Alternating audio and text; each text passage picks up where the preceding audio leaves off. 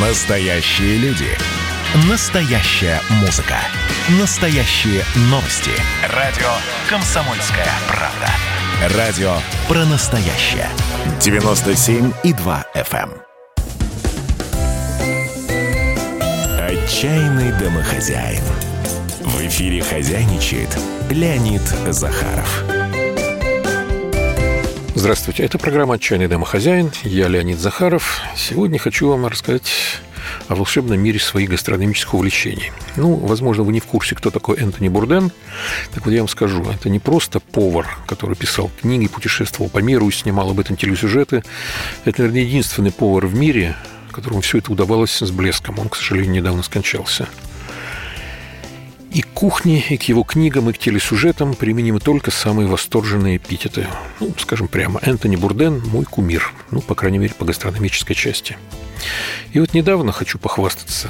Я научился готовить одно из его любимых блюд, которое теперь, естественно, стало и моим любимым блюдом. Если вы подумаете, что это нечто невероятно сложное, вы сильно ошибаетесь.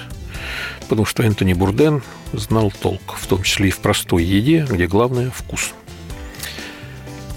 эта римская паста называется по-итальянски «качо и пепе», в переводе «сыр и перец». И в названии, представьте себе, перечислены практически все необходимые ингредиенты для ее приготовления.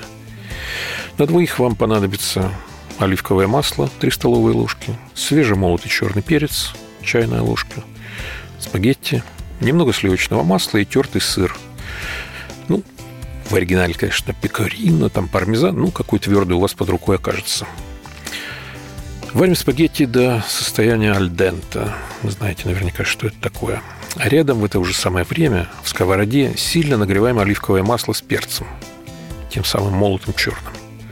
В конце добавляем сливочное масло. Это придаст соусу более нежный вкус и такую слегка кремовую структуру.